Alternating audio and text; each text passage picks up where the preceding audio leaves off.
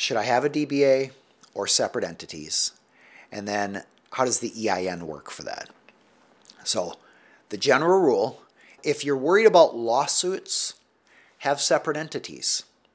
But if you can mitigate the risk of lawsuits by having one insurance policy for all of them, you can have them together in one entity and just have little DBAs or nicknames for the different businesses you do.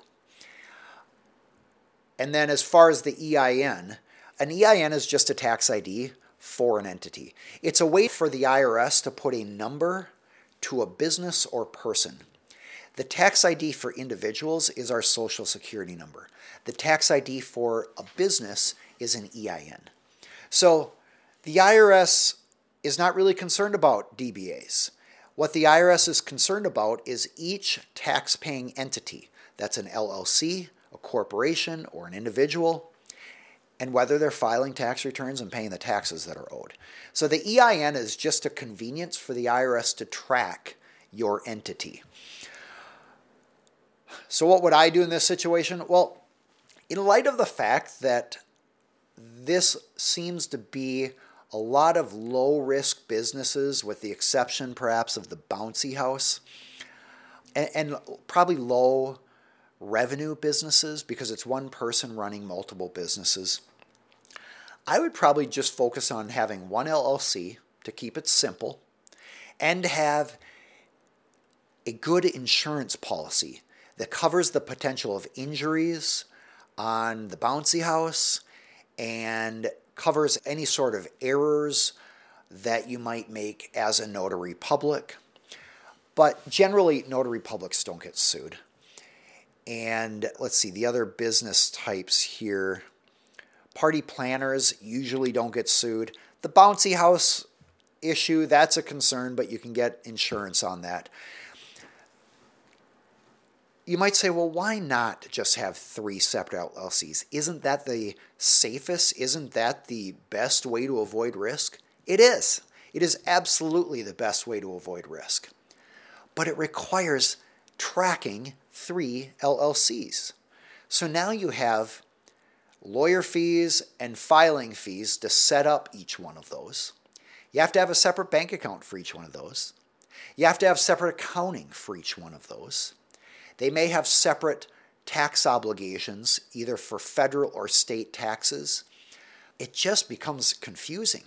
And it's hard enough for business owners to be successful growing a company with a single entity. But when you add in all this additional complexity that requires your time for administrative work and it takes your attention for making decisions, I think that that time is far better spent making money for the business.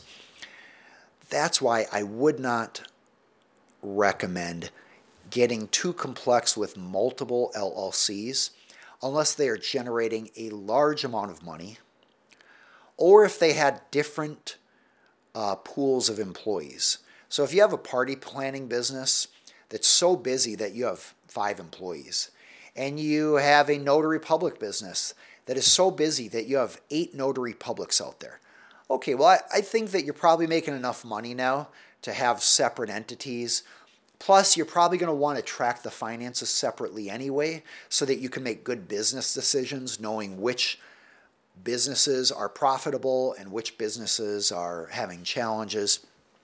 So, once you get profitable, yeah, go ahead and spend a little bit more money on getting that organized and having liabilities separate.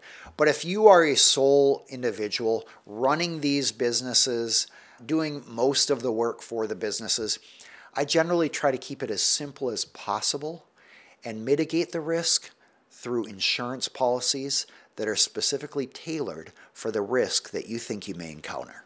I'm Aaron Hall. I'm an attorney for business owners and entrepreneurs. I do this educational channel to help you spot issues to discuss with your attorney, to help you identify ways to avoid problems. But keep in mind, it's an educational channel. This is not a replacement for using an attorney who understands the law in your state, in your jurisdiction, and can take the time to understand your particular goals, concerns, and exceptions that might apply to you. I'd love for you to get the exclusive free resource that we make available to subscribers. It's a list of common legal problems and how to avoid them. And then educational videos talking about how to avoid those problems in your company and set your company up for success. You can get that at aaronhall.com slash free. Enter your email address and we will start sending you that information by email. If you have other questions, feel free to continue to add them here. I will use those questions to answer in a future live Q&A. It was great being with you today. I look forward to seeing you again on the next live session.